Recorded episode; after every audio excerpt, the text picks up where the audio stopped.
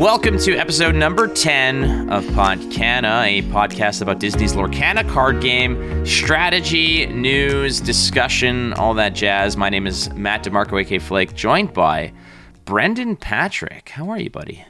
Good, good. Yeah, so for episode 10, we're going to be talking about how to win Gen Con. Sort of a last minute uh, last minute topic, but with everybody signing up, trying to get into the starter deck challenge, whatever it might might be, I think we've seen we've seen all of the cards that are actually displayed on the front of these starter decks.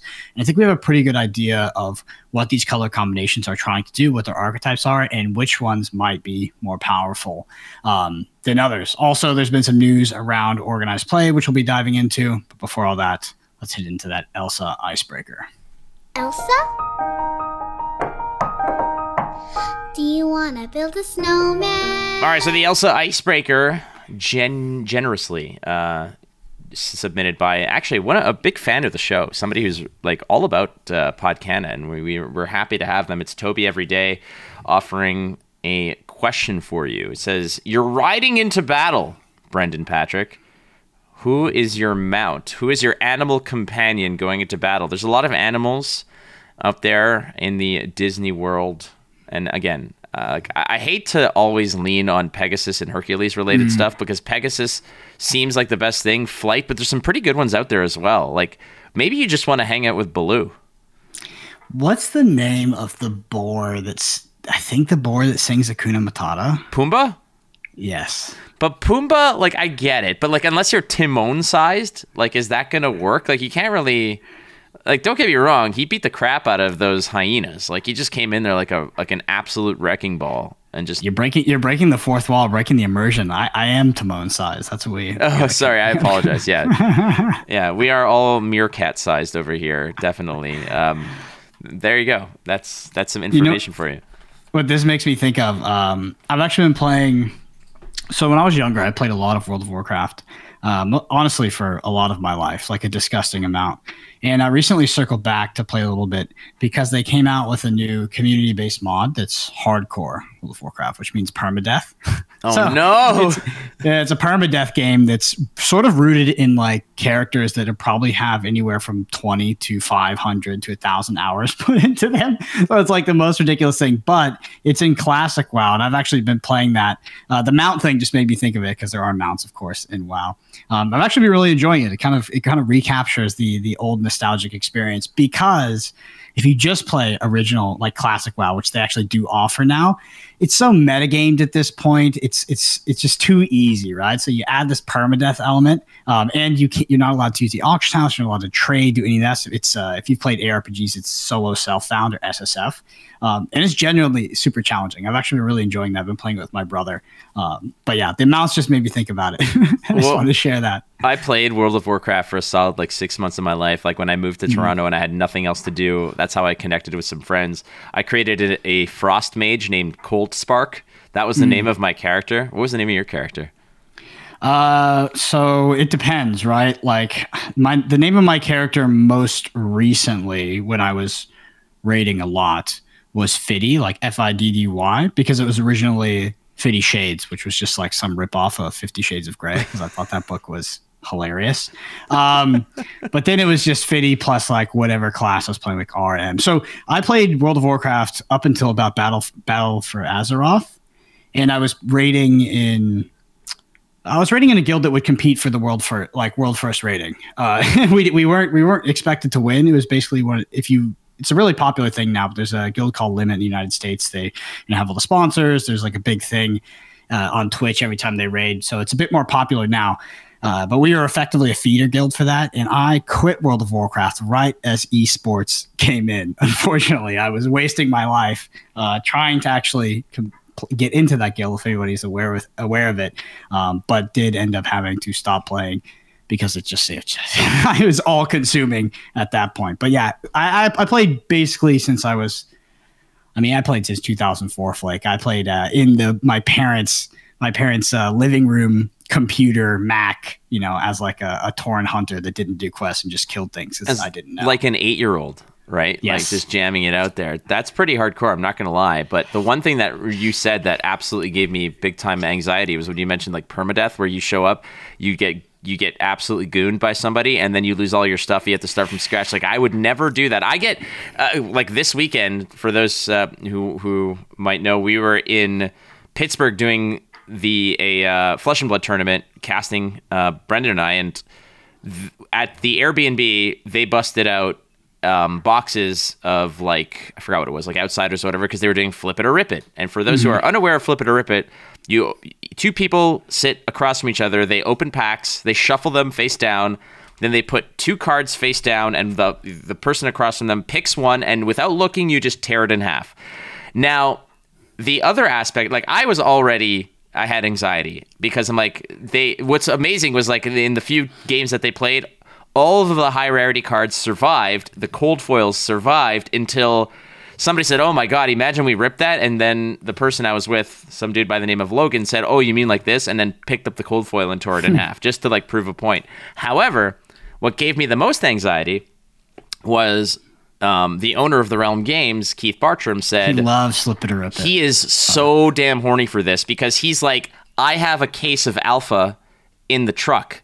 Do I go get it? And everybody was like, Yeah. And I was like, No, like please no. He and he leaves, and I'm like, you guys are honestly gonna tear open a five or six thousand dollar box of cards. Yeah, so that we should we should we should uh, we should give people the baseline. So it's probably around five to six thousand dollars, and all time high price on the box is probably like a ten thousand dollars. So, the case, the case is like close to a twenty thousand dollar case of cards, and in my mind, like w- like I was freaking out, and he comes back with this very disappointed look on his face. He's like, "It was in the other van that already went back to Ohio," and I was like, "Thank God," because I I, I was having heart palpitations, and again, I understand it's just it's just cardboard. But as somebody who would, I'm like, when they ripped that cold foil, it was like a scale peeler. I was like, I don't hmm. have this card. I need this card. Like, I don't have this card for my collection. I enjoy games like Flip It or Rip It. I, I'm less I'm less of a gambler, to be honest. I'm not like a degenerate gambler, but I am very degenerate for high stakes. That's why I love permadeath games. It's also if I ever do get to a far in a tournament, top eight or competing for the finals, it's very common for card players to ask for a split, especially when the prize disparity is large. Split it down the middle, decrease sort of the opportunity cost or risk of you know one player losing. And I always ask uh, to ask for a compromise, right? All or nothing, because for some reason that's so much more fun for me. I, I, I would never never split a finals unless I was very good friends with the person or I legitimately did not want to play the game. Um, but yeah, it- it's that's kind of a super.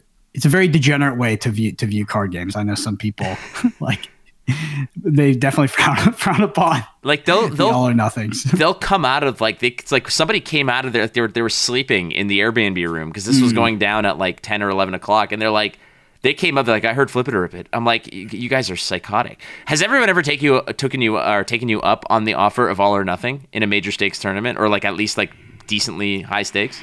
No, they always wuss out because they're I never ask for a split, right? So the person that's coming to ask me is already asking for a risk mitigating play, right? By splitting. So the all or nothing is about as far away from their from their desired outcome as possible. Yeah, but they might be looking for the check raise on you, where you're like, Yeah, they, they well, I check mean- and you go all in, and they're like, "Gotcha, bitch." I hope so. I hope one day that somebody does that. It does make it more exciting, um, for sure. I have a, but I will I will admit I have split a couple finals in my days, but only with close friends. All right, so let's answer the question. So for me, it's Pegasus. The second, I think, is Carpet. I would take Carpet from Aladdin, Carpet's a good one. but that's a creature. I'm kind of counting it as a creature. I'm gonna stick with my answer, even though I already forgot his name. What was it again? Akuna Matata. Oh, Pumbaa. Okay, yeah, Pumbaa. yeah. There because you're Timon sized. You're you're you measure like a foot and a half uh, on your tiptoes. All right. So we've got some headlines, ladies and gentlemen. Uh, we're going to get to how to win Gen Con in the uh, first ever, I guess, tournament that they're going to be running with starter decks.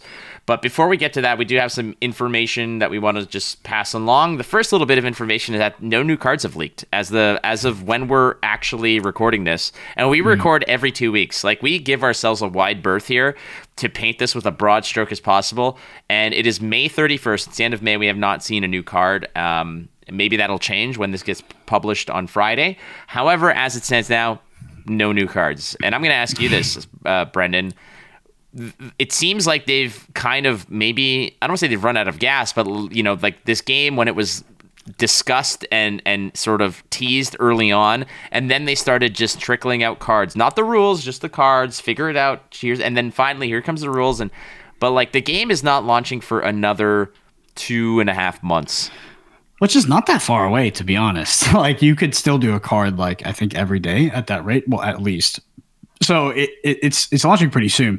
Lorcana at this point feels a bit like an abusive relationship. They're just so hot and so cold sometimes. They just give us so much and then so little. I think the big meme in the Lorcana community is that there were a lot of people that were really hyped for Lorcana, maybe started Lorcana podcast, maybe doing content for Lorcana. And then as soon as Star Wars Unlimited got announced, just immediately switched. Like there's literal podcasts that actually just rebranded, rebranded and are now Star Wars podcasts uh, on the same, like on the same brand, right? So with the same listener base, subscriber base. I don't think we're in that scenario, right? Like Lorcana, to be honest, is not really the hot thing anymore but that's just the nature the nature of things. I know it's a bad way to describe, it, but that's how it is, right? Star Wars came out, it was just like the new shiny thing, and there's more unknowns, and they, there's you're like, what are the rules? What do the cards look like? What are the archetypes? We kind of know a lot of that stuff about Lorcana now, so it has lost a bit of excitement. I think they can capture it back back easily, and I don't think it's you know the game itself that will launch in two months has lost like all of its momentum. It's just due to the content schedule and due to a competitor coming out that nobody expected in the form of star wars unlimited announcing their game. Yeah so the hype for lorcana has definitely sort of tapered down a little bit although I, I generally don't think it's a bad thing. I i wish though like for our sake that they would please release more cards or at least develop some sort of cadence or schedule because yeah i mean like i said hot and cold for sure so that might change because uh, we have heard through our sources that uh, a new community manager, a new global community manager, has started work this week. Uh, this person has, and now I, I have been asked not to essentially give away this person's details, names, and whatever, just sort of to protect their privacy and so they're not bombarded with stuff. But the new community manager uh, has started this week, and the new community manager also has had success in other card games.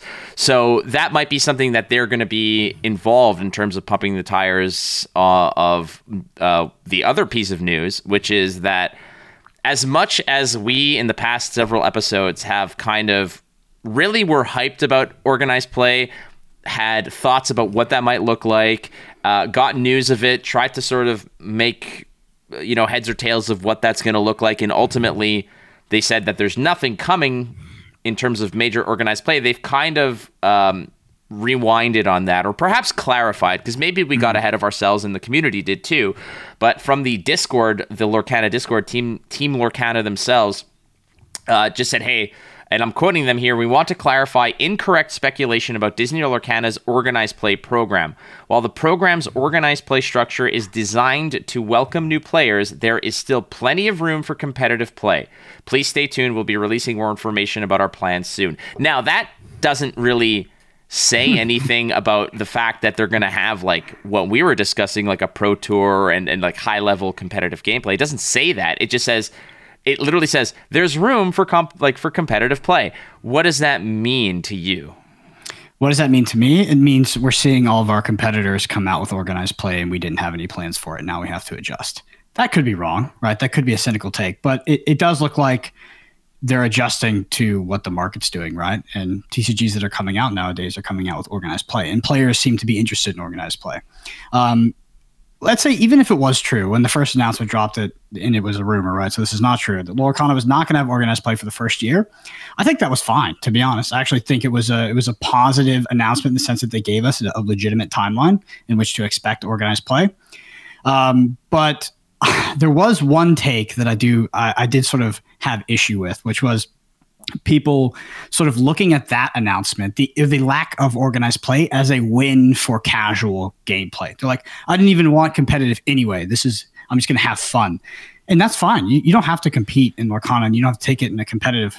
Uh, play it in a competitive manner but i think Lorcana, like if if ravensburger truly devotes zero resources to competitive play i don't think it's a win for you as a casual player i think it's still a loss i think it's still resources that you know could have attracted more players to the game, more money that could have been invested in the community, etc. That could have potentially just be taken out. The counter argument is that it might be sort of spread out into other uh, into other avenues, and I, I would doubt it. I, I don't think that it would sort of percolate that way. So this, I think whether you're a, comp- a com- competitive player or playing to be a competitive player or not in Lorcana, competitive play, or at least Ravensburger supporting it, putting in effort, and acknowledging acknowledging that there's an appetite for it is a win for everybody. It's an obvious win for people who want to play competitively, but even for people that are playing casually, it just brings more people to the game. Um, and it's Ravensburger uh, devoting resources, time, money, etc., into the game, which they might not be doing otherwise if they didn't have the competitive play. I, I don't see how people can kind of get an addition by subtraction in, in terms of this because there's going to be a lot of players possibly myself included to a degree that I mean like I'm, I'm already into this game and I'm already you know having fun playing it casually but there are going to be people out there who are not even going to like when I for instance magic for me I only started playing magic heavily in 2018 because there was a competitive aspect and once mm-hmm. I got into the competitive aspect of standard and tournaments etc that's when I said I'm like okay like I'm cool to just go and play for fun casually at like a draft or like a, a, a, FNM or whatever because I'm already ingrained in the competitive side because they've already hooked me with that. But if that didn't exist, it's not a win for the game because they're lacking a certain element or a certain entire division um, or a demographic that they can appeal to. So what I wonder or worry about to a degree is if they don't have any outlet for higher competitive play, how many players are just going to completely skip over the game that may have mm-hmm. said, I'm in for both? But if you don't have, I'm in for both or none. And if you don't have the, what I'm actually interested in, which is competitive play, then I'm not even going to take a, a sniff at the casual stuff. Yeah, I think that if Lorcana launches with actual with zero support for the foundations of what can foster competitive play at the grassroots level things like a comprehensive rule set a judge program etc i do think that will be extremely bad for the game even on a casual level. Because if you can't even play a game on a grassroots level getting people together maybe maybe your tournament isn't for a million dollars right? Maybe it's for uh, store know, store credit, right? Or you get to be the winner of the store for that month. Like you, you need some of these foundations in order to sort of run those those card game tournaments. They're not they're not competitive tournaments, but they're tournaments. And I think if Lord, if they look at this game as just a completely casual game and they don't give us some way to uh, have extremely comprehensive rules that can you know uh, encapsulate all of the scenarios you're going to run into, or some sort of judge program so people can be arbiters of said rules. Like it's really, really bad for the game, in my opinion. Is it a death blow? No, but these are things that this game should be launching with as a modern TCG.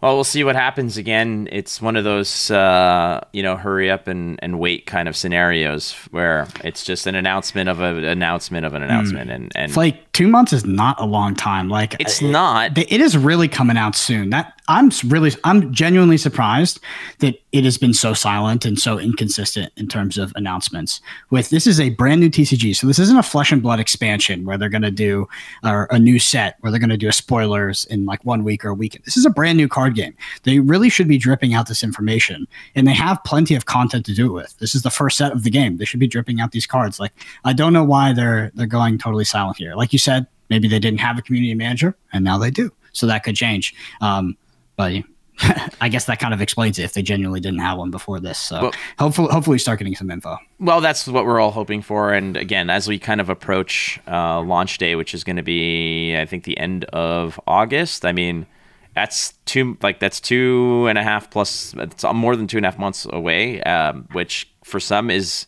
minutes and for others feels like years but ultimately that's the reality of it and hopefully that new stuff is going to be trickling in soon because we're, we're rubbing up against it all right we want to get you winning at Gen Con. Now, again, if you're listening to this, um, there are others who are listening to this who might be going to Gen Con, so only one of you will win. However, we want it to be one of you listeners. So uh, we're going to get you prepped here. So walk us through the strategy here as uh, I believe, first of all, Brendan, t- tell us what the actual tournament is.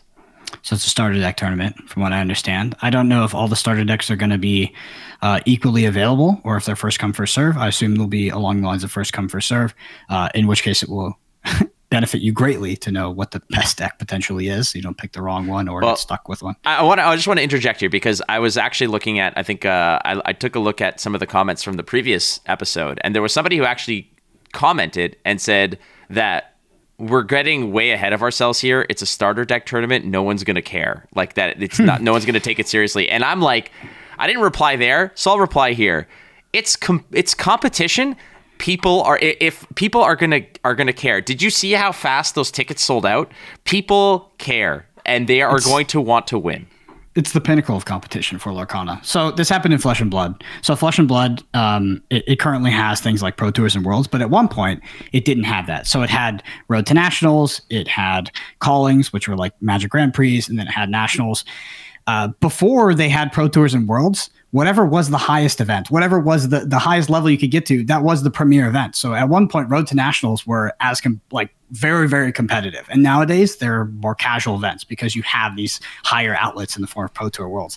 And Lorcana, the highest outlet that you can aspire aspire to for competitive play is the starter deck tournament at Gen Con. That's what it is. So uh, I I I disagree that people won't care uh, I would I would agree with him and say that it doesn't matter. so does does winning matter? No, absolutely not. Uh, are people going to want to win, and are people going to try to get clout from winning this tournament? Absolutely. This, this is this is competitive Lorcana at this point. They're putting on a tournament. I mean, this it's it's not a casual a super casual thing. Like there's going to be a winner. I believe there's prizes too, which and they're they're pretty significant, right? What makes me happy is that there was a lot of people who actually bought multiple tickets uh, and then tried to scalp them, and then all of those people got gooned because they realized that they could not resell the tickets, and like a lot of those people who bought the initial ones, like so all the people who bought bought out the events and could not resell them because they they were non transferable.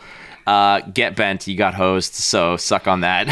that made me yeah, laugh. I mean, that should be a little bit of foreshadowing for the actual card game coming out. Um, people trying to scalp. So get, get ready for that, by the way. Uh, anyway, it's a starter deck tournament, and the starter decks we there's three of them right now. There is Amber, Amethyst, Emerald, Ruby, uh, and Steel Sapphire, and we don't know the exact cards in them.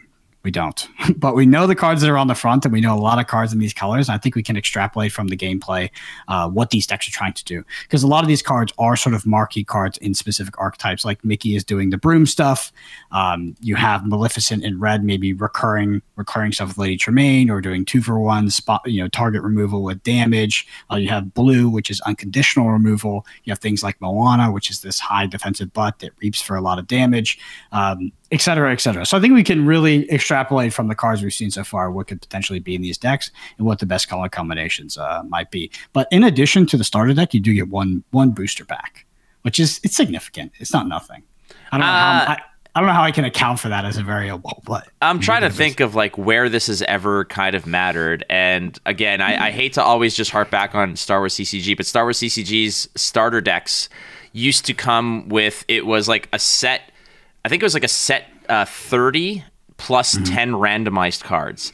But if you opened it and you hit a bomb, then you play the bomb and you win the game. Like that was basically how it worked. Uh, so there's going to be a little bit of variance in here because the but the worst thing that could probably happen is you let's say you pick up the steel, um, you know, the steel, uh, what is it, emerald or steel sapphire you put you pick up Steel Sapphire and you pick up like uh, the Mickey Mouse Ruby card. Like it, it you'll feel really bad and good at the same time because it's an unplayable bomb that you just picked up. But ultimately, yeah, y- you need to know what like within the variables that you ha- that you already are are accounted for or that are accounted for. You need to be able to distinguish like how, what you're doing with the deck, what the de- best deck is outside of the extra booster pack that's in there that might sort of jazz up your deck. Mm-hmm. well, let's start with the control deck, which uh, I genuinely believe is going to be Sapphire Steel. Um, so the marquee card for Steel here is Simba, which is like the challenger card. Simba is a 4 6 um, storyboard king, cost 7, can be turned into a resource, has challenger 4, which means while challenging, this character gets plus 4 attack. So in that case, would become an 8 6. Um, it has pounce. It says during your turn, this character gains evasive and it reaps for two pips. Just a little top end, um, a top end card that can pretty much clear anything your opponent could possibly play on the board. The other card is Aurora. Uh, Dreaming Guardian, which is a 3 5, cost 5, can be turned into a resource, has shift 3, which means you can play it on top of another Aurora for 3 instead of paying that 5. It has a ability called Protective Embrace, which says your other characters gain ward, uh, and it reads for 2 pips. So this is you know, this Aurora, I could see this giving your the rest of your creatures ward, and you're maybe countering a deck like the Ruby uh, Emerald deck, which might be using things like Dragonfire, which is spot removal, and ward does very well against that. Um, Aurora as well is just a well static card, but these are the most controlling esque cards. I think these these challenger cards, Steel, which has also item removal, um, it has sort of big butts in general, is a way is a way to describe it. It has a it has a particular card called card called Fire the Cannons, um, which it's uh, it costs one, cannot be turned into a resource, and says deal two damage to chosen character. A card which is pretty underwhelming in and of itself, but can be recurred with another call, card called Captain Hook, Captain of the Jolly Roger, a 3 4, cost 4, can be turned into a resource. It says double the powder. When you play this card, you may return an action card named Fire the Cannons from your discard to your hand and reach for one pip. That loop right there is actually very, very powerful in Lorcana right now. Um, and I expect it to be powerful in the starter decks, is this Captain Hook uh, recurring fire the cannons. It sort of just draws you a card, right? And this dealing two damage is very, very effective. It makes it so you don't have to two for one your creatures into something. You can sometimes just kill it with fire the cannons itself, um, etc. Uh, Steel also has access to another call- card called Beast Beast Mirror. Cost two can be turned to resource. It's an item, and it says "Show me." Tap three and pay three resources. If you have no cards in hand, draw a card. I mean, this is really, really important. If these are sort of somewhat underpowered starter decks, which I expect them to be. Uh, card draw is very, very, very, very powerful, and you will find yourself in the mid to late game very frequently in Lorcana with no cards in hand. Very little cards to no cards in hand, in which Beast Mirror is basically a better on rate magic mirror in that case. Um, just lastly here, your Steel's got some big top end in the form of like Gantu. I'm not sure if that'll be in the deck, but I'm pretty sure the reason why Sapphire is paired with this is because of things like Aurora, right? Disrupting your opponent's ability to interact with your board, but also for removal cards like Let It Go, which is a song, cost five, can be turned into resources. Put chosen character into player's inkwell face down exerted. So just unconditional removal. Um, I believe that this is a sort of defensive challenger removal deck, right? And blue, of course, has ramp. Blue has quite a bit of ramp. It has the Mickey Mouse, which takes something off the top, um, as well as another card called uh, One Jump Ahead, which does the same thing, gets you another resource. I don't know if this is going to be very much of a, a, ramp deck, uh, more than you have that removal, which is critical. You have Challenger, and yeah, I think this is the control deck of the starter decks. I think that it's if it's a starter deck, it's going to try to explore little bits and pieces of what each color kind of represents and has access to. So you'll see a little bit of ramp, you'll see a, bit, a little bit of spot removal. Uh, I would I wouldn't be surprised if this deck just has a play set of fire the cannons in it. The big drops are going to be the Simbas, the Auroras, and such like that. This to me is going to be the deck that's going to kind of grind out wins. It's going to be very challenging. It's going to sort of it's going to go ahead and quest for lore when it can, but its objective is going to be to, like you said, to control the board, to slow down the game, and to like quest for one, quest for two, quest for three here and there. It's not going to be sort of like that swarm overwhelming. I'm questing for nine. You could deal with my dudes. I'm just going to establish more board and such like that. Um, again, we don't know what the contents of the starter decks are, and I don't think it's. I, I don't believe it's released yet. But you could probably imagine that you're going to have all like all the a couple of each common in there um, you know maybe a couple of the rares and then your big hitters which are going to be the car characters on the front of the box.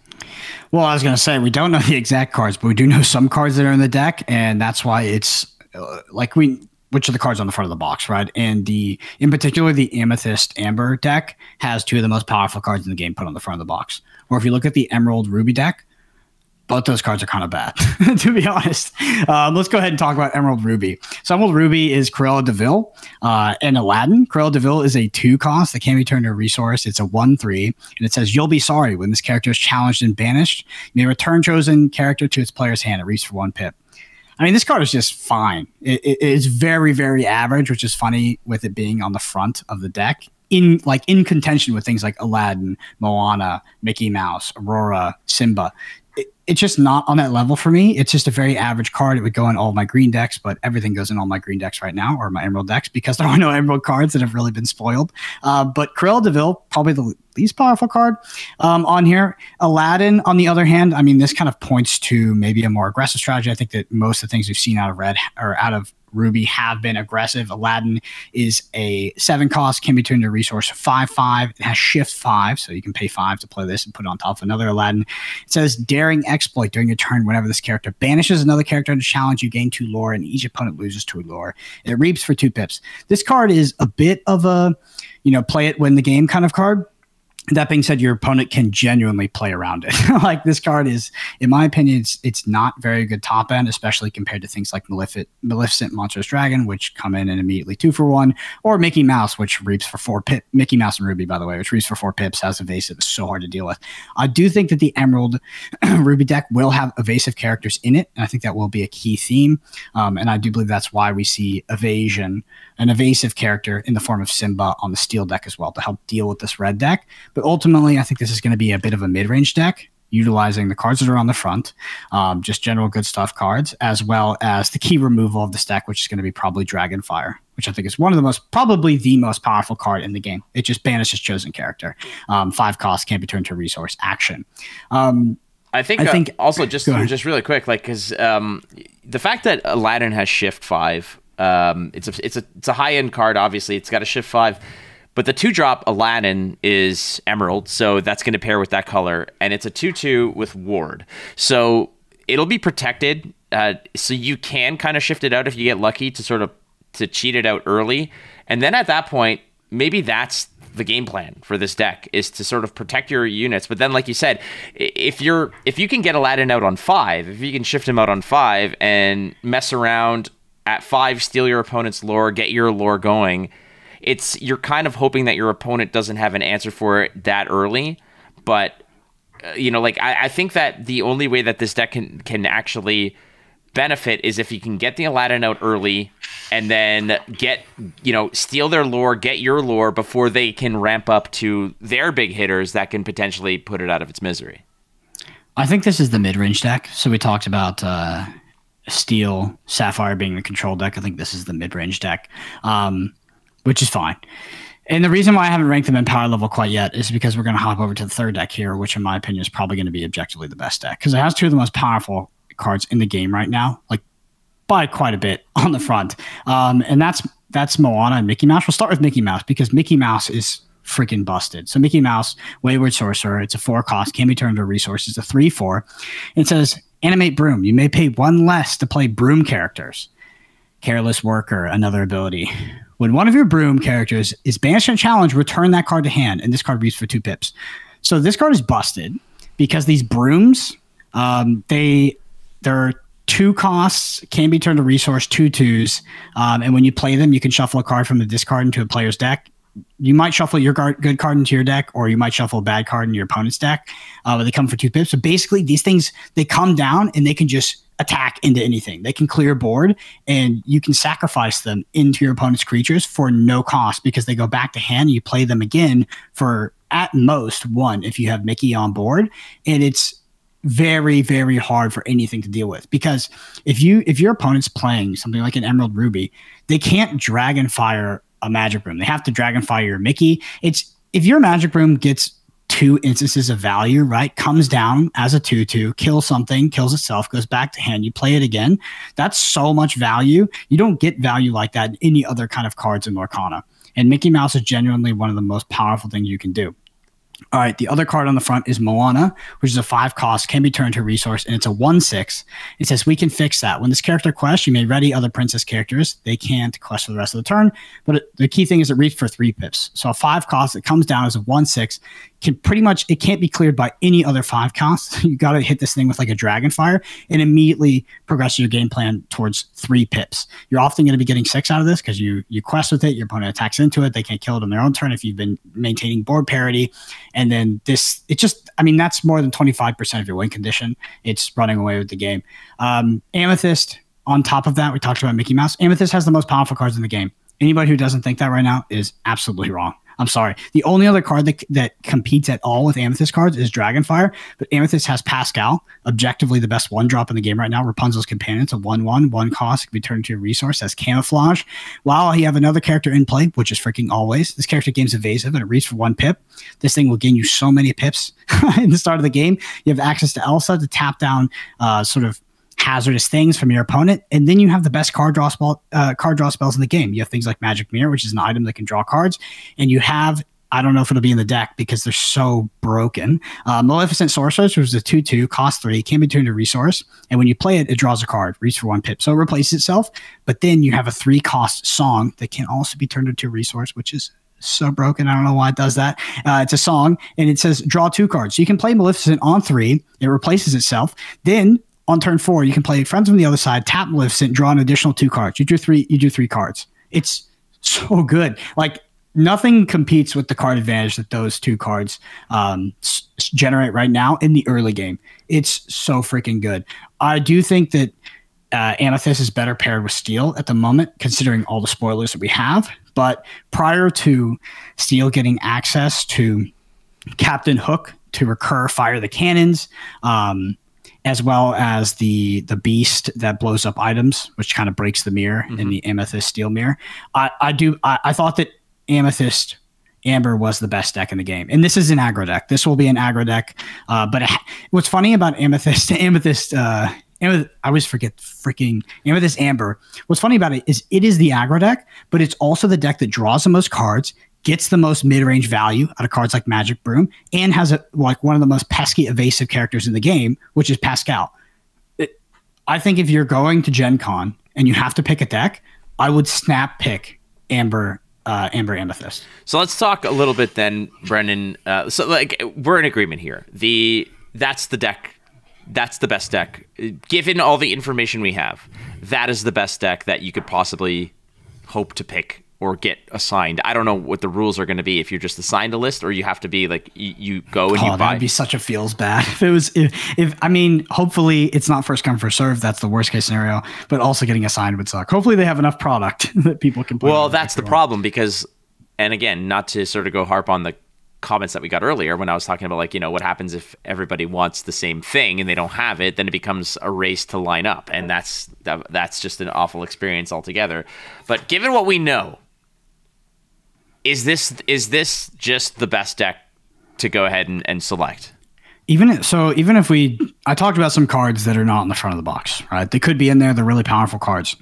Assuming that the these decks only like the only cards that we could know are the cards on the front of the box mickey mouse and moana are so much better than any of the other two hero uh, character combinations you see on the other starter deck boxes that you should just pick this deck if you don't know. It's they're not even close. Like Aladdin and Cruella de Vil are nowhere close. Aurora and Simba, like not even in the same universe. Like these two cards are currently with the entire card pool we have, two of the best cards in the game. So- So, I think you just snap take Amber, Amber Amethyst. What I'm looking at when I see this is because like at this rate, when you don't know what the, what's in there, or you don't necessarily might you might not have as much experience as this game, obviously, because it's the first major tournament that they're going to put out there. You're looking at the heroes, and again, all you know is what's on the box and the heroes that are there. And you're correct; these are just inherently the better characters out of the six that are being presented. And it just so happens that they're paired up together in a deck. That said, it's not just about the fact that they're they're good enough; it's the fact that they they are good on their own uh, completely void of whatever's going on on the other side of the board the car the characters that are on the board are going to be able to do things on their own that are are not like for instance simba needs to challenge. That's where he's good at. He needs your opponent to have stuff on the board to do stuff. Um you know uh, the ward aspect of um who is that? Aurora? Like aurora giving ward it's They're all re- they're all reactive. Like that's Correct. the thing is both Challenger is currently and it might change in a constructed format in a narrow meta, but Challenger currently kind of sucks because your opponent can play around it. It's completely reactive, and your opponent can play around it. Um, Ward is the same way, and the, the the thing is the blue the the the Sapphire deck isn't compelling enough for the ward, like the ward to actually come into effect because the deck you're playing against can simply outrace you and outvalue you through cards, which is often going to be Amethyst. Uh, like, yeah, that that's sort of where it comes from me. Even if it what these heroes weren't on the front flake, I genuinely believe, looking at the card design tenets of each one of these colors, Amethyst is just so far ahead of everything else because it, for some reason, they printed the best one drop in Amethyst, which makes it a good aggro deck. They printed the highest va- the value generating card, which is Mickey Mouse. But then also Amethyst draws all the freaking cards. Like, why would you play the control deck? You're gonna get like you will get you'll get beat in the late game by an Amethyst deck because they draw the cards. Um, and their Mickey Mouse is recurring, literally, effectively drawing cards by bouncing the broom back to hand. It's it's it's nuts. I don't I don't know if the game has like must answer cards just yet, but if there would be some, I think that that Mickey Mouse is like once that hits the board, your Yep. your number one mission is to get that cleaned up. Yep, yep, and it, it, comes down early too. It comes down early. Uh, like there's some other there's there's other must answer cards, yes, but they they come super late. Like you could say Aladdin is a must answer card, but in order to get it out in a reasonable amount of time, you have to shift it.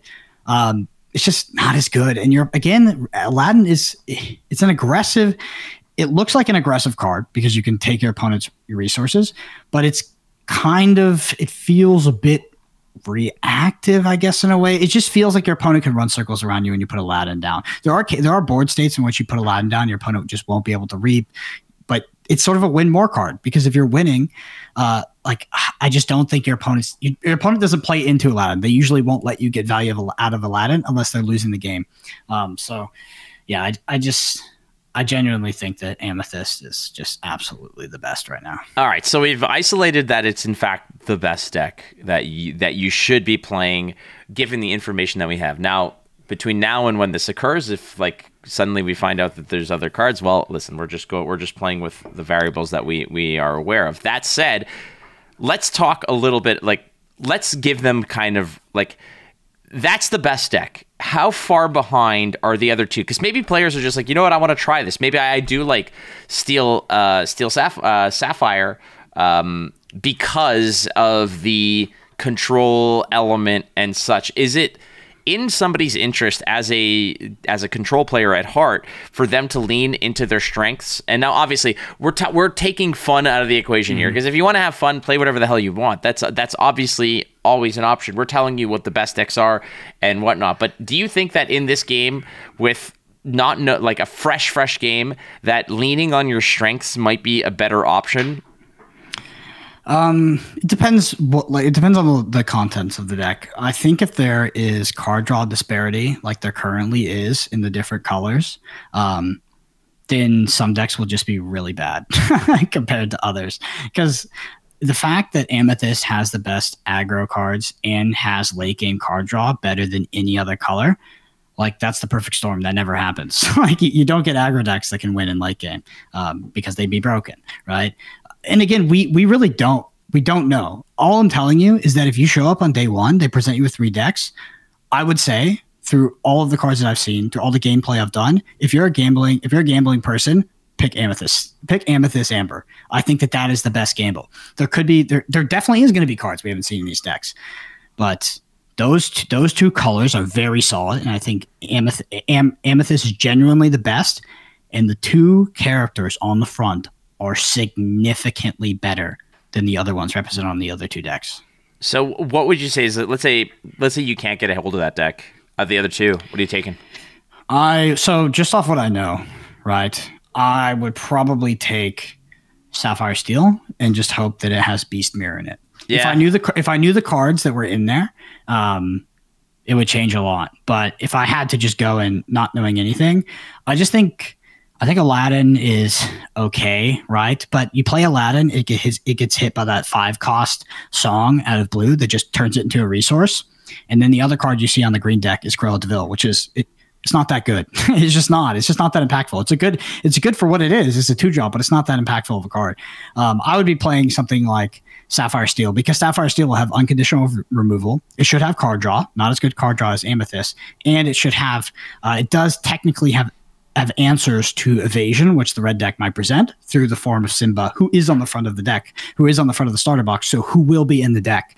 Uh, so I, I genuinely think that that is definitely that would be the second for me. I don't even know if it's too far behind in a second to something like Amber Amethyst. Just re- it really depends what's in the deck, but um, just extrapolating from what's on the front, I think um, Sapphire Steel could be decently close behind. That's kind of what I'm leaning on because I feel like if you're going to be, like you mentioned, I think the fire of the cannons is just, um, in in limited, I think it's just a very good card um, that you probably need, and that you're uh, you know an average player might not necessarily respect as much as they they can. And if if you do if the if the deck does have Captain Hook that does allow you to recur the card, then it's not so bad.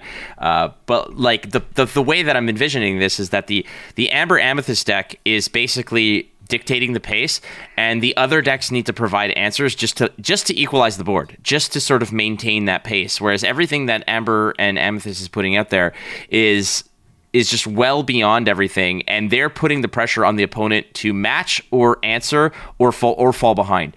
And that in a limited tournament without construction without you being able to say i know what's out there. I can tailor my deck to answer it. There's no sideboard. There's no nothing. There's no constructive aspect. It's what you have is what you get and everybody's more or less playing with 95% of the same the same stuff in their deck because even the booster pack they open might have nothing that is worth putting into your deck. So you need to lean on this on the starter deck uh, itself. Now I, I would be um so yeah, I just want to say that the, the the one right now in last place for me, kind of by quite a bit, is Emerald Emerald Ruby.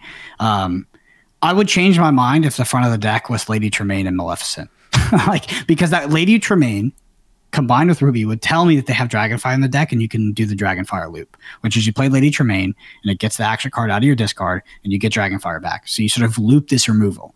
It's pretty good, but Lady Tremaine is a very greedy card because it can't be turned to a resource. So it's it's not even the best thing you can do in Lorcana. It's just a good thing. And then Maleficent is just the best top line card there is because it two for one's your opponent and it has hard stats to deal with. Um, that's not what's on the deck. So it's probably not that sort of combo loop oriented Ruby Emerald deck. Um, it could still be in there, but that that would make it more compelling for me. Right now, this is a clear last place, but I would caveat that by saying we really haven't seen many Emerald cards, and most ones they've shown us are pretty bad. Uh, there are some exceptions, but they're conditional exceptions, like Lady Tremaine. Other than that, Emerald is definitely the least service colored when it comes to spoilers. All right, so we gave you the deck, we gave you the sort of the map, but you got to sort of take the steps yourself to to get there, and that for some might be a little bit um, intimidating because you might never have played in a tournament. It's a brand new game. Um, it's being marketed very casual esque to a degree. So um, the appeal for some people is just like, I'm going to go, but I, I do want to succeed, but I don't have any experience. So yeah. we're telling you, we're telling you, it, it's not just the easy option. It's also the best option. It's it's most it's, yeah, most likely, right? And yeah. If they want like if you are new and you haven't played much Lorcana, etc., right? Some some heuristics in Lorcana, which might not be immediately apparent. You should almost always be mulliganing for early interaction. If your opponent drops a, a one cost that can reap for that can quest for two, or even a one cost that just quest for one, and you have like a three drop, you're in a bad spot immediately. So you should aggressively mulligan. The mulligan in Lorcana is one of the most generous mulligans. It's debatably one of the most broken mulligans that I've ever seen in a game. Because what you do is you draw seven cards, you put any amount you want on the bottom, and then you don't shuffle your deck, and then you draw back up up to seven how many cards you put on the bottom in your hand. So it means you're able to put the cards you don't on the bottom, and those cards are you can't draw those cards. So it's different than other mulligans. It's the most generous mulligan, which means that you, you're quite incentivized to aggress to mulligan very very aggressively for what you want. And I think what you want in is early interaction. There are some key cards like if I get Mickey Mouse and a broom in hand, I'm keeping that. Like that's staying in the hand, right? Even though those cards aren't really early game cards, that's staying in the hand because it's busted. I know my deck's trying to do that, but generally in Lorcana, you should definitely be aggressively mulliganing uh, for early game interaction. Other than that, uh, yeah, I think card draw is king in this game. like, I think if you have access to card draw, you yeah. should be drawing cards. Like, I think it's absolutely king. Uh, you will find yourself in many mid to late games in Lorcana top decking, uh, unless you're your card drawing. And that part of this game is not fun, and you, you don't want to be there. It's total RNG, right? Total variance. You're just you're just like, do I draw something I can play? No, um, etc. And so you want to be drawing as many cards as possible because they have the sort of most cards have the modality being turned into resources. So they're all useful to you.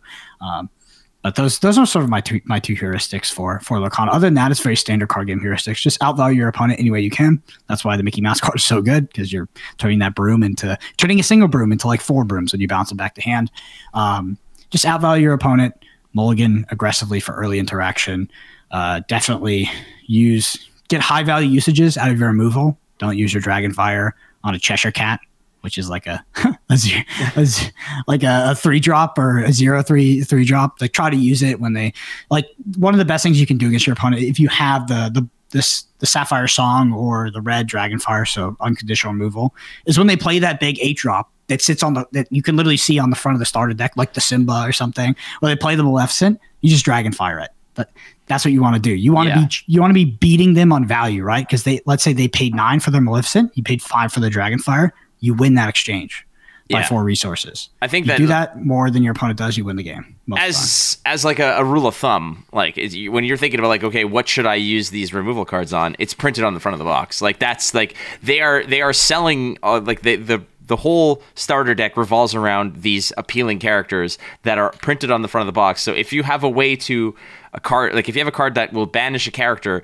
it, it, for the most part unless you're going to lose the game or you're just falling way behind and you have to do it a lot of the times you are literally just waiting to go ahead and goon their big play with that value exchange it's like like you said they drop a nine like something that costs nine you hit them with five you got four chain you, you still get four for change coming back your way. Um, mm-hmm. The other thing that I've noticed is like like you mentioned, and the card draw being king is that the games that we've played have when it comes to top decking. I'm not saying it, it like it's a late game thing that you'll eventually get to. It happens really quick. You draw one, and typically you're playing two. You're you're you're ridding two cards out of your hand for the first two or three turns, and then like there's a potential where you're ridding like two or three card like uh, sorry, you're ridding two cards out of your hand early, and then it's like two or three cards a turn, but you're only drawing one, so you get gassed out completely early. So having a card draw mechanic is going to be a massive advantage for you. And what I can't uh, reiterate enough is that sometimes playing the card draw card versus a, a, a rinky dink do nothing character creature is the right play. It allows you to establish that and start drawing cards where you can get to those better pieces faster. You might fall behind on lore, but in the late game when they're top decking and you've got options, that's that's your advantage. The other element I just want people to think about when they're playing this game is you need to think about the turn after the turn you're playing where you might say I'm like okay, I'll do this to this. I'm like, "Oh, like all their stuff's tapped out. I have an opportunity here to quest for for eight and put myself ahead of them. But if you're putting yourself ahead of them, they they might then regain control of the board, quest with for the remaining cre- uh, characters, and then you're falling behind. You need to be able to think a turn or two ahead of you know what are they questing for per turn, and how many turns are they away from a win condition or, or winning the game. That is something that when we were playing, I found like there was a turn I think when you and I were playing where I'm like, oh, the the easy answer here is I just go and quest with my my three quest dude because you've got like one or two other dudes. It's not worth it for me to kill your one quest. But then in my mind, I'm like, if I if I just quest and don't kill your stuff, I lose. I just flat out lose the game. You play a character yeah. and I just fall behind. So being having the the you know the foresight to to put your opponent on a clock and say this is how far they are and this is how far I am. And if they're if that clock is in their favor, you need to start cleaning things out. If the clock is in your favor, you need to start putting the onus on them to to catch up and make the decisions. In a permanent base game like Lorcana, you want to be ahead on board, which sounds simple, but you should always keep that in mind. Um, you should never be questing for lore at some superfluous moment that isn't winning you the game. Uh, if you're going to fall behind on board, you will lose most, if not all, of those games. Other than that, the the other biggest tip is you want to go first in Lorcana. Uh, I don't think you ever want to go second. Like it's just best to go first by far.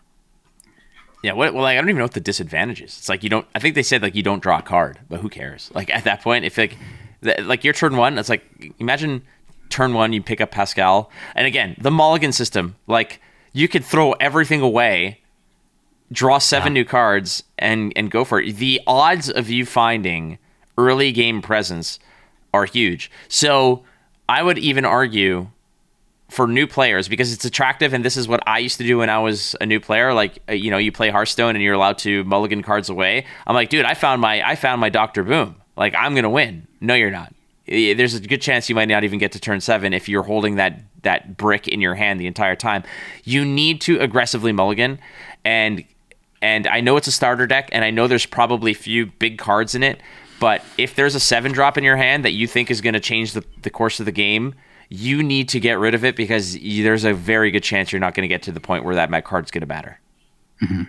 Yep. Well, Flake, I think that's all I have for the starter decks. That's all. That's all I can extrapolate from looking at the front. With- of with it. looking at the front of the boxes, yeah. that's all I got. I think I think you did a masterful job, in all honesty, uh, because again, we don't know the contents of the starter decks. Um, we just know what is on the front and what a lot of the the potential cards are. My suspicion is is that whatever's been released and leaked so far are probably what we're where it comes standard. It's probably more as well, to be honest. Yeah, there's going to be Like, more, but Yeah, it's probably more. Um, honestly, it, it just. I don't know how much it matters. There's like there's only a few cards you really need in the Amethyst deck for nothing to come close to the power level of it. Um, Amethyst, Amethyst Amber. The only thing that it doesn't really have is removal, uh, unconditional removal. The other two decks have it. We've talked about it, but your cards are just better. Like they are just better, and you draw cards, so you don't need it. you're you're the beatdown. You're the aggro deck. You're also the deck that draws the cards, and you're the deck that has the highest the highest value oriented cards, such as like Mickey Mouse in the deck. So, um, yeah, that's all. That's all I got. I think if I if I was a gambling man, I would pick. Uh, I'd pick Amber Amethyst, and if they didn't have it, I'd pick Sapphire Steel. And then last deck I would pick would be Ruby Emerald. Ruby Emerald could be good though. The eva- the evasive stuff, if it's packed full of evasive on the end of Ruby, could be hard to deal with. Emerald is it sucks right now. Everything about Emerald is terrible. That's why you see all these like Emerald stands on Twitter. They're like, "Oh, I can't wait for another Emerald card. We got Reckless, which is this terrible ability." it's so bad. It's so bad. It's, it's fine. It's fine, but it's just it's not it's it's just not good, right? Like it doesn't get you excited. It's what like, is it? It's oh, removal with extra steps. Like it's just yeah, not- if I, it's like in this niche board state, maybe this will do something. It's like, ah, okay, so just Dragonfire for five. like this Yeah. is way better. Uh, yeah, it's it's standard card game stuff. You want the fundamentally powerful things. You don't want these conditional, just like if this happens, this card is finally okay.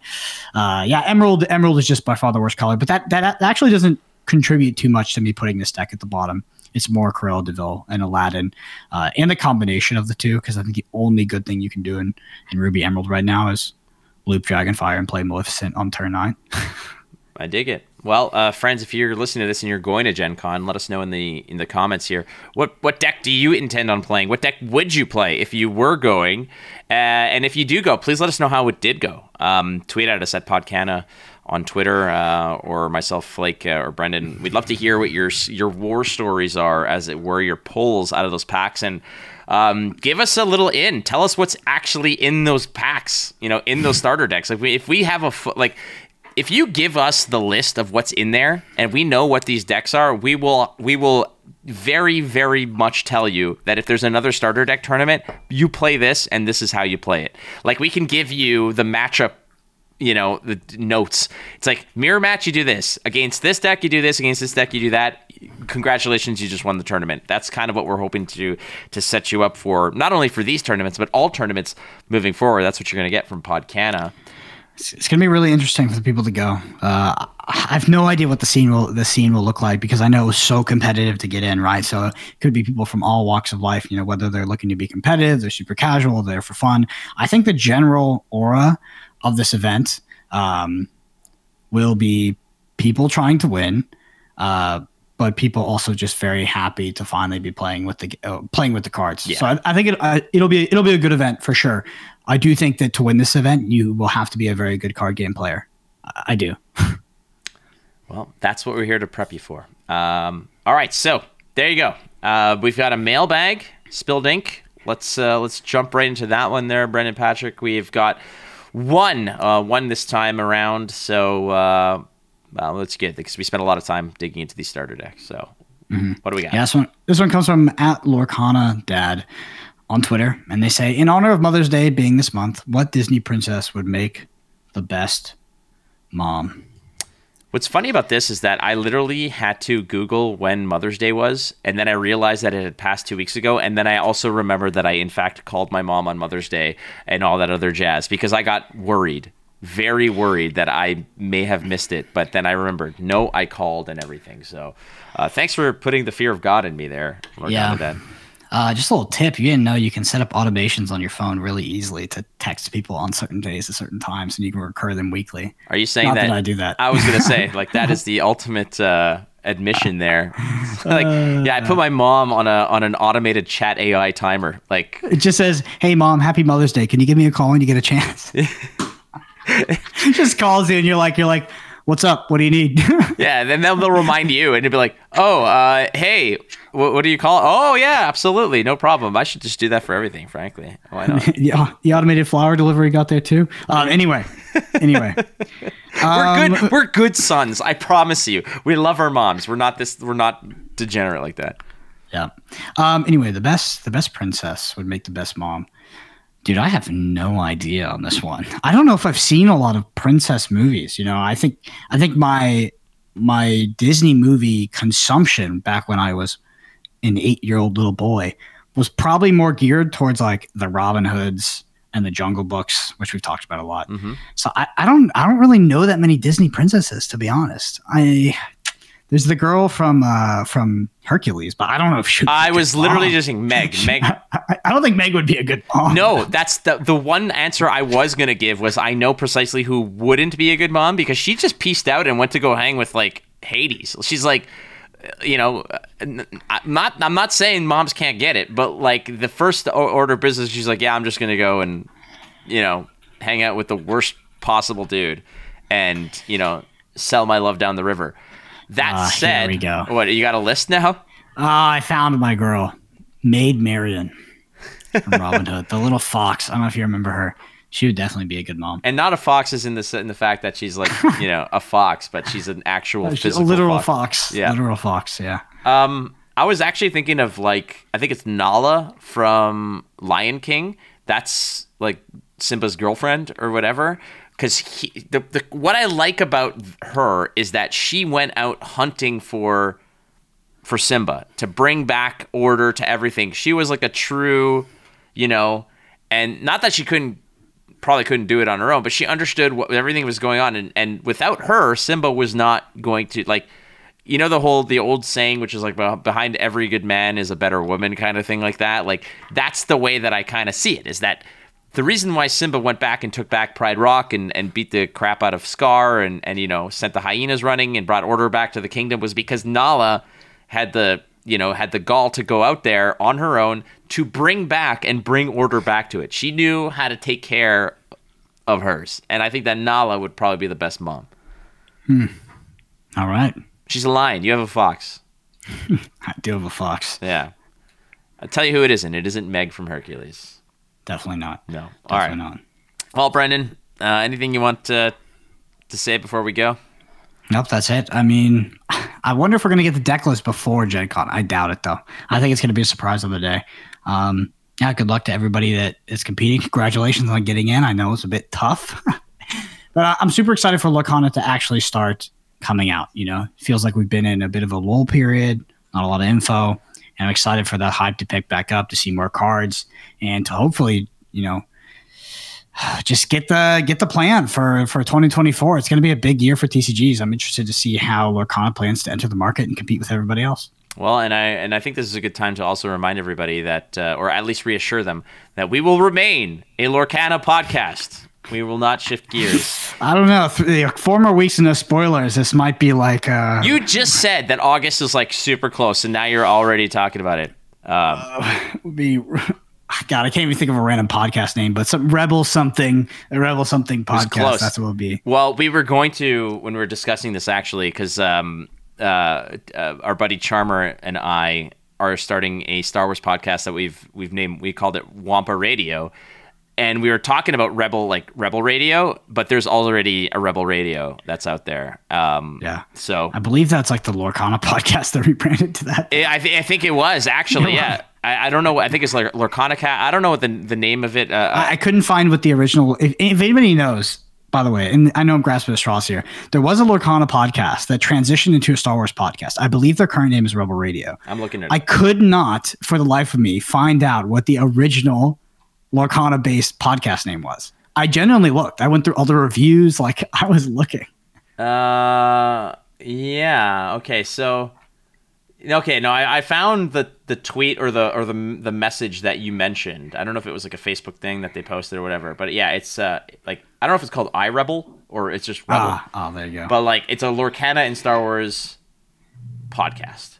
But yeah, they basically, I don't know. I, I like what's fascinating to me is that this podcast. It's not because they're unsatisfied with Lorcana, or, or co- according to the message, it's just like, hey, we didn't know Star Wars was coming out, so we're a Star Wars podcast now. Yeah. So they, I mean, and that, that's how it is. I mean, people are huge fans of Star Wars. Like, there's a big, there's a big latent uh, Star Wars TCG community. Uh, I am well ingrained in that, but but that's the thing. It's like So you're gonna get all these boomers coming out of the woodwork. No, I'm kidding. I'm kidding. it's the truth though, dude. It's the truth. Like what's funny is that the, they still have Star Wars CCG tournaments like on the regular, and they show pictures of like these like tournaments, and they get like a decent amount of people. There's like 30 or 40 people who show up for these major tournaments, and the average age is like mid 40s. But that's just the reality of it. Like it's That's you know it is, dude. You grew up. I mean, even Flesh and Blood is a new TCG. The average age is thirty, like probably late twenties, early thirties. It's yeah, I think the demographic is like the the the spike in the in the demographic is 25 to 35. Like that's the the fatness. And if the game continues, I mean, it's only going to continue to sort of shift that way, right? So I would imagine, but we'll see. All right. Ladies and gentlemen, boys and girls, children of all Lorcana appropriate ages, we do appreciate you watching, listening, and all that jazz. Uh, don't forget to please give us a five star review on whatever podcast platform you're listening to this, whether it's Spotify or whatnot. It helps us immensely. So thank you so much for doing that if you have already. Subscribe to the channel, follow us. You can follow the podcast at Podcana on Twitter, myself at Watchflake, and Brendan is at at Brendan APG. Please leave a comment. Tell us what you like about the show, and we're always open to suggestions. And we just like uh, shooting the breeze with you. So thank you so much. Talk, see y'all next week. Bye.